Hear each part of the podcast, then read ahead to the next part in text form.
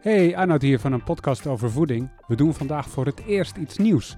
Dit is een voorproefje van de aflevering van volgende week. We praten met Michelle van Roost en Annette Rodeburg over Nutri-score, een nieuw voedselkeuzelogo met de nodige problemen. Maar we beginnen eerst bij een heel ander onderwerp. dat is ook wel grappig dat je dat noemt. Ja, nou, we zijn bezig met een, minor. Uh, die gaat over de voedselomgeving. En eigenlijk is die voedselomgeving op dit moment één grote uitdaging. En eigenlijk misschien ook wel een klein beetje één grote frustratie. Want het is zo ontzettend lastig om gezonder te eten als je om je heen kijkt. Ja, met voedselomgeving bedoel je dan als je op straat loopt of een station binnenkomt en dan overal.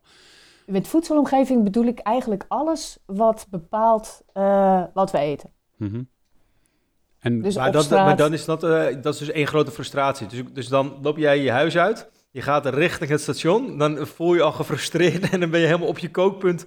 Als je dan de campus op, op komt lopen en dat je dan langs de kantine loopt, hoe moet ik het zo dat het stoom uit je oren komt? Is, dat, is dat een frustratie? Of, je, uh... Uh, je moet het zo zien. Uh, we zijn met die minor begonnen met een groepje studenten. En we hebben allerlei interessante sprekers. En, en het beeld wat daar. En vanuit wetenschappers, dus Jaap is bijvoorbeeld langsgekomen, maar ook uh, overheid, overheid, voedingscentrum, uh, uit de industrie, McDonald's komt langs, Foodwatch komt langs. En het beeld wat je krijgt is dat het gewoon ontzettend makkelijk is om gezond te eten en heel erg lastig is om dat systeem te veranderen. Ja.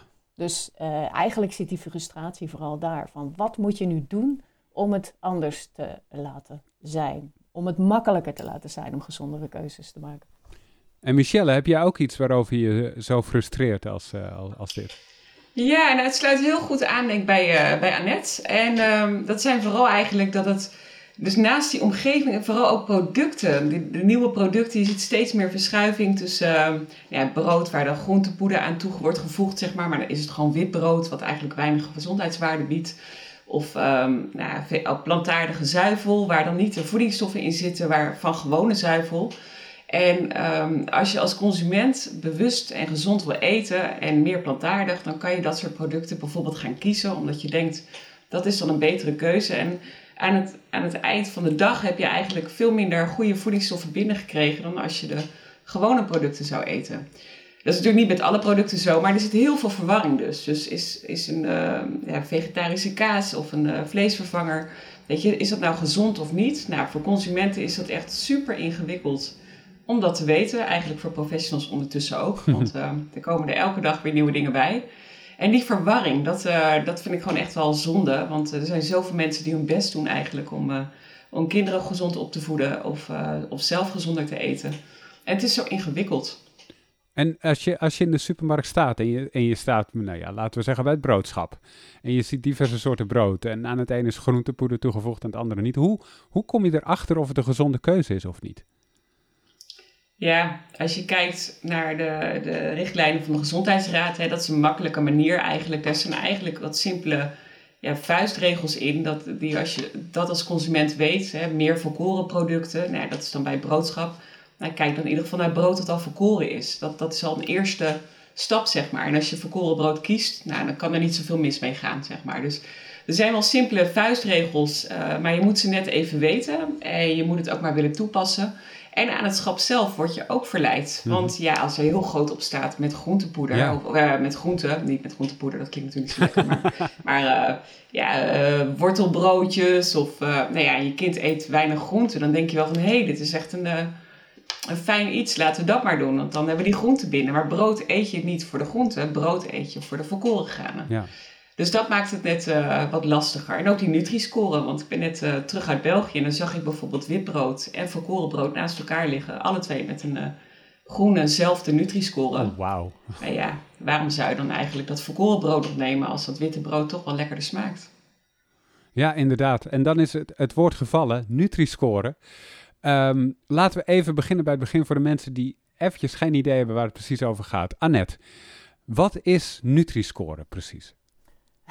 Nutri-score dat is een, uh, een voedselkeuzelogo dat uh, consumenten helpt bij het uh, maken van de gezondere keuze. En dat doet het met een rode of donker oranje E bij de ongezonde keuze tot en met de donkergroene A voor de gezonde keuze.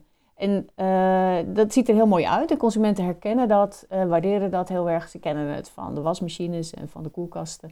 En uh, dus het, het, uiterlijk daarvan is ook heel logisch. En je ziet er in Nederland bij veel bedrijven, bij supermarkten en ook in het buitenland heel veel enthousiasme voor. Maar, en dat is waarom het een interessant onderwerp is voor een podcast achter die score zit een berekening. Die berekening noemen we een algoritme. En dat is een weging uh, van uh, hoeveel ongezonde voedingsstoffen erin zitten. Dus zout, suiker, verzadigd vet. En hoeveel gezonde voedingsstoffen erin zitten. En dat is eiwitten, het percentage aan groenten of fruit wat erin zit, noten. En, en, en, vezel. en als je dat dan met elkaar weegt, dan komen er soms hele gekke dingen uit. Um, en, en, zijn die keuzes niet altijd de logische gezonde keuzes zoals wij die gewend zijn om hier in Nederland te communiceren? Uh, wil je dat ik met voorbeelden verder ga, Arnoud? Of, uh, Graag. ja, nou ja, een, om dan twee voorbeelden te noemen. Wij zijn gewend om olijfolie, dat is een product dat zit in de schijf van 5. Dat is voor ons een gezonde keuze. En dat heeft bij de Nutri-Score een C. En aan de andere kant zijn we gewend te denken dat chips ongezond mm -hmm. zijn. Terwijl je kunt daar chips met een, een Nutri-Score B vinden. En dat zijn dus gekke dingen. En, en zo zijn er meer voorbeelden. En dat is eigenlijk het grootste probleem op dit moment met Nutri-Score. Op dit moment zijn er. Moet ik verder gaan? Ja, nee, ik wilde even naar Michelle toe. Want ja? we, we, hadden daar vorig jaar in de podcast over de Nutri-score. Waar staan we nu met de invoering ervan? Um, nou ja, we zijn wel een stukje verder, zeg maar, inderdaad, na vorig jaar. Er is een uh, internationale wetenschappelijke commissie gevormd. En Nederland heeft uh, toegezegd van uh, de Nutri-score te willen, maar dat die dan wel zou moeten worden aangepast aan de Nederlandse voedingsrichtlijnen. Um, dat blijkt wel um, ja, heel veel gevraagd. Dus nu geeft de overheid aan, of VWS aan, dat ze in ieder geval willen dat, het, um, dat, dat die Nederlandse voedingsrichtlijnen niet worden losgelaten. Dus er begint al wat ruimte, zeg maar. Eh, daar wordt al voor gesorteerd. Er is een internationale wetenschappelijke commissie gevormd. Uh, van de landen die meedoen aan Nutri-Score zitten daar um, wetenschappers in van elk land. Die, die, die de kennis ook vanuit hun land meebrengen. Um, en zij gaan kijken hoe zij uh, Nutri-Score beter kunnen aansluiten bij de voedingsrichtlijnen van al die landen. -hmm. En um, dat proces is nu bezig en ze verwachten ergens in mei een uh, uitkomst zeg maar, van, dat, um, van dat proces. En vanuit Nederland zit er dan ook iemand in vanuit de Gezondheidsraad en nog een andere wetenschapper. Zodat ze ook dat traject in Nederland goed kunnen begeleiden. Zodat ze al een beetje kunnen voorsorteren of Nutri-Score goed gaat aansluiten. Dus um, je ziet wel op de website van de Rijksoverheid, er wordt wel al gecommuniceerd dat Nutri-score uh, eerste helft van 2022 zal worden ingevoerd. Dat staat er echt vrij stellig. Daarop heb ik ook uh, gemaild met VWS met de vraag van is die beslissing al genomen en hoe zit dat precies? En daaruit kwam toch wel duidelijk een mail terug dat ze uh, wel graag deze planning willen aanhouden, maar als het niet voldoende aansluit, dat nog altijd de stekker eruit kan. Um, dus ja, het gaat twee kanten op. Aan de ene kant wordt er echt ge, ge, gepusht eigenlijk om het maar zo snel mogelijk en zo, zo goed mogelijk in te voeren. Tegelijkertijd staat er nog steeds het deurtje um, om het open om het niet in te voeren. Alleen daar wordt niet, zo goed, ja, niet zoveel over gecommuniceerd, omdat dat natuurlijk niet de gewenste weg is. En ik denk dat dat wel goed is om dat wel uh, ook uh, in gesprek te houden, zeg maar, dat open te houden.